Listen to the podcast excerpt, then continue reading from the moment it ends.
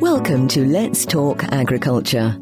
In this podcast, Adam White, Head of Agriculture for Barclays UK, is joined by Olivia Ward, Marcus Fox, and Abigail Teward from SAC Consulting to discuss the barriers facing young people interested in a career in agriculture and what can be done to overcome them. Here's Adam. So, welcome to our latest episode in the Let's Talk Business Agriculture podcast, where we will be talking to some new entrants to the agriculture sector about their experiences. It's particularly relevant at the moment as the average age of a farmer in the UK continues to rise. A research from McDonald's in 2022 showed that 70% of young people felt they don't have the skills to succeed in agriculture, and over half of farmers in the UK are failing to find the talent that they need. Last month, Leaf published a fantastic study into young people in the agricultural sector. And even more strikingly, they've shown that 94% of young people don't have a good understanding of the careers available in agriculture. And that 95% of young people feel that they should be aware of where their food comes from and how it's produced. So we have a huge disconnect between people wanting to be involved and perhaps not understanding how they can get involved. For today's podcast, I am absolutely delighted to be joined by three talented individuals Firstly, Olivia Ward. Hi, Olivia. Hi there. Hi. Marcus Fox. Hey, Marcus. Hi, Adam. And Abigail Teward. Hi, Adam. And all of you are from SAC Consulting, who are an agricultural consultancy who provide support and guidance through the whole food and drink sector supply chain in Scotland and the north of England. So I'm going to come to each of you just to start us off and obviously reflecting back on those stats that I've just covered and some of the things we read in the press about the challenges of agriculture and it being a sector that struggles to recruit young people.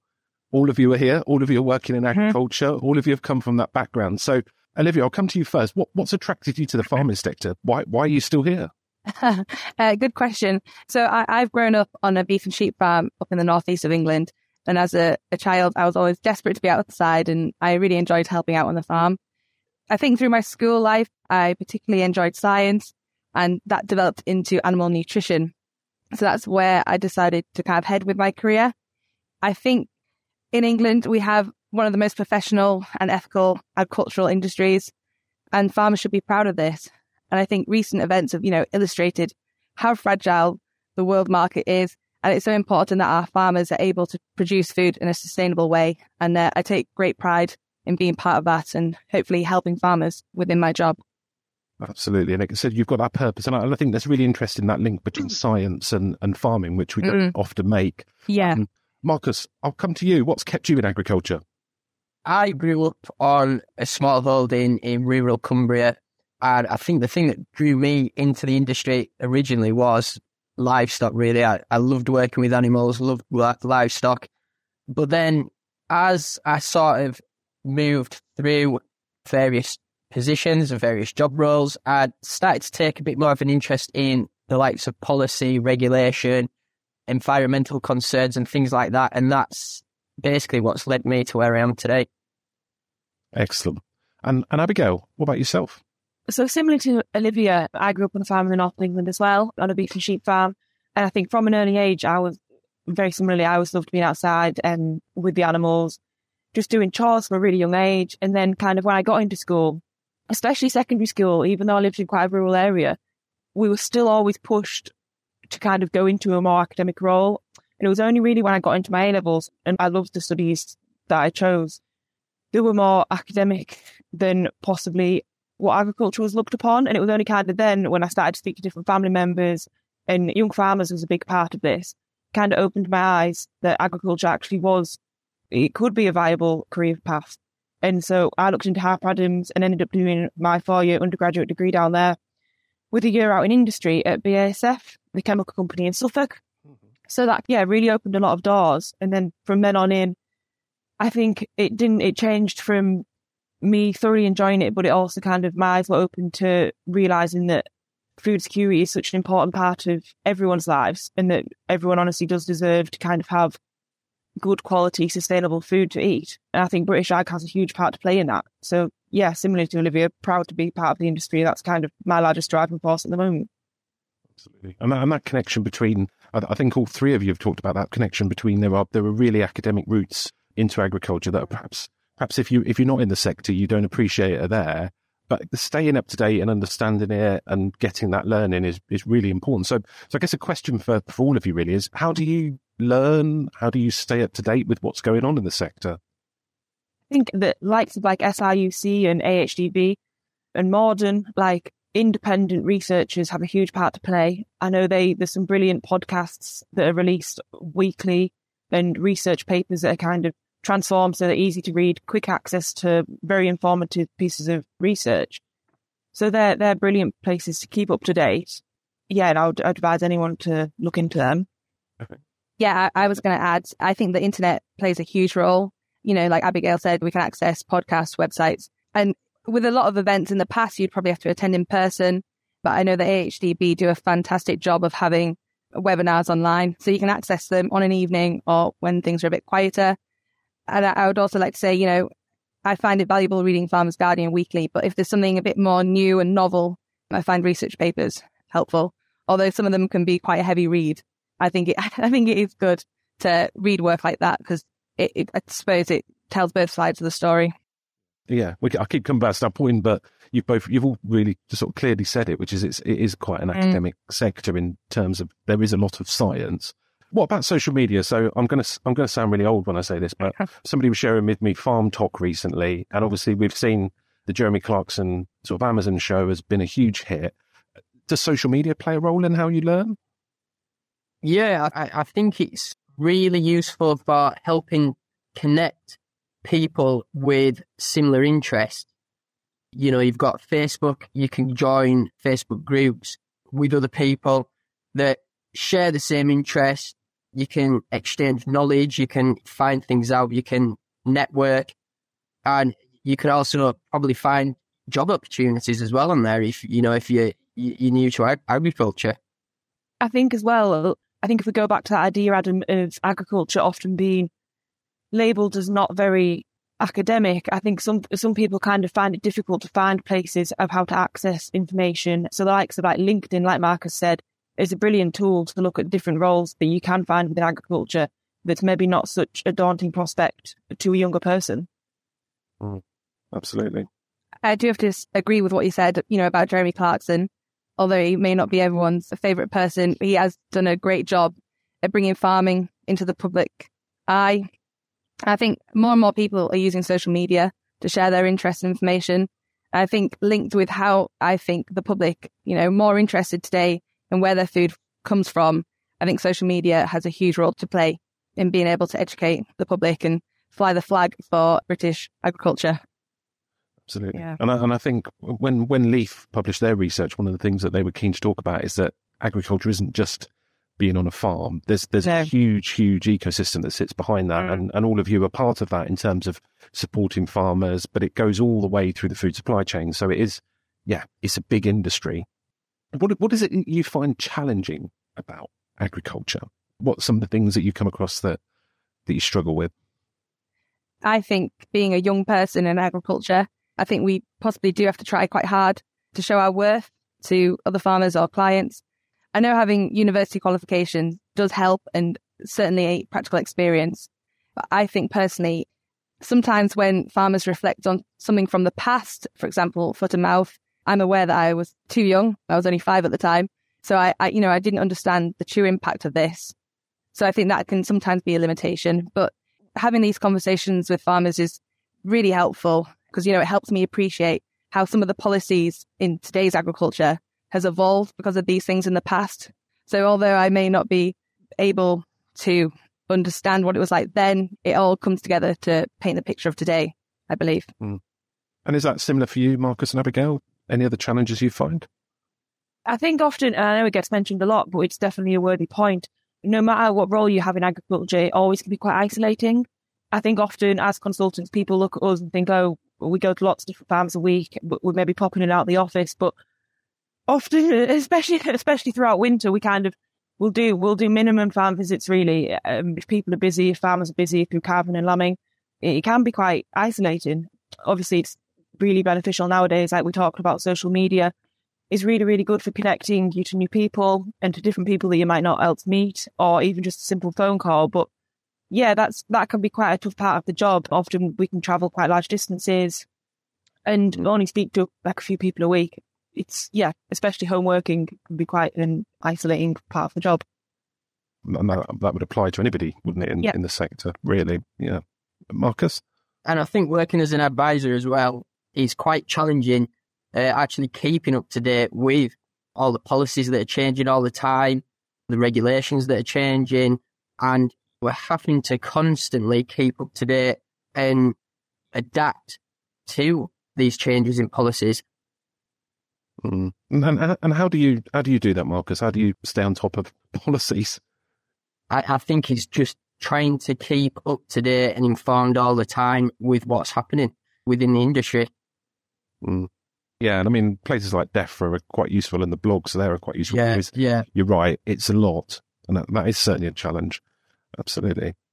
So I guess I guess going back to the research from McDonald's and, and Leaf around young people into the sector, I guess two questions really. So, what would all of you recommend for somebody that's looking to work in agriculture for maybe the first time? So they perhaps come from an environment where they they haven't worked in agriculture. What would you say to them? Where would they go? I think experience is a brilliant place to start, and we have some brilliant colleges, especially if they've just left school or are still in school and are looking for kind of the next steps after they're 16. Kendal College is just started up, and that is a new agriculture department. I know that has some really good apprenticeships on the go. Similarly to that, Askham Bryan and Bishop Burton in the north all do carry out really good agricultural courses at all sorts of different levels. And I think throughout them, if you could gain on farm experience, even if it's just a two week lambing job over your school holidays, it's a brilliant place to start and something I've done when I was a lot younger, tried to kind of go to lots of different farms just to gain lots of different experience. And from then on in, agriculture is a very welcoming place. People will do no end to help you out, and whether that's kind of ringing up their next door neighbour or another local farmer to see if they needed any help. Yeah, it's everyone kind of is there to give you a helping hand. So I'd say anyone in the sector, if you could get hold of them and just ask a few questions and point, someone will point you in the right direction. I do think practical experience is very valuable. I, I would say if, if you can, try and spend time on as, as many different farms or systems as possible because sometimes not one system works for everyone. And for me, I would say travel, spend time on farms abroad even, and as many different systems in this country just to get the best possible experience that you can. And then you can apply that to your own system or farm probably later on, further in the future. I was just going to add that maybe the the younger crowd who maybe aren't thinking about further education yet. I think joining young farmers is great. Really, it's lovely to meet and be part of a group of like-minded people. It provides many opportunities for personal growth as well. You know, I did things like stock judging and debating and charity work, so it does help you mm. become a more well-rounded individual. But I think meeting like-minded people is is massive, and they they will also you know help network and figure out if you, that's the industry you want to go into. That's a great shout. That's a great shout. And, and, and my experience of of my years in, in agriculture is that if you ask a farmer a question, they'll they'll gladly tell you the answer. There's no Mhm. nobody tries to hide any secrets, and which is always a problem when you get a group of farmers in a room because everybody knows the answer. But it's um you know every, everybody's keen to to share, aren't they? And that's a that's Yeah. a great route. And, and and a lot of those are quite close to cities. Actually, I mean, there's one one near me in Peterborough which is getting a lot of attention. So so, so I'm going to ask I'm going to ask you a, a trick question now, or a difficult question, which is there's there's obviously a huge amount of people, and, and I think if you just read the headlines, this probably isn't obvious, but there's a huge amount of people that do want to get into farming as a new entrant, or if they're a new entrant, they want to grow into a bigger farm and then and then start that journey as a farmer. And I think that I've spoken to people recently where there's been 900 applicants for a, a new parcel of land coming up for rent. So what do you see from your SAC experience, but also your early experience in agriculture? What is what are some of the challenges for getting into farming as a new entrant? I think, as you mentioned, Adam, the competition for tenant farms is high at the moment. There's ideas at the moment that young people don't want to get into farming, but that is absolutely not the case. And competition, yeah, is is gigantic. As you mentioned, the 900 people for that one farm alone. I think one part that plays into that is the capital.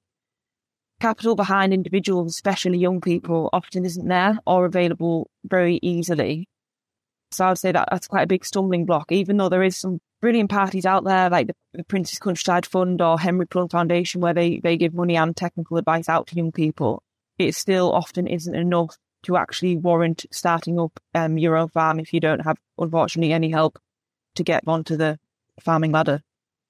So it's, it's having the capital for machinery, for stock, all of that stuff is is is really important to being able to get on the ladder, isn't it? So, yeah, Marcus, Olivia, any other thoughts from your side?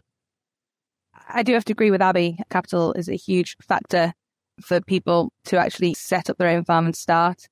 In terms of young people wanting to get into the agricultural industry, a job like mine or, or similar, I think there are probably more opportunities. There's so many agricultural colleges now and, and universities.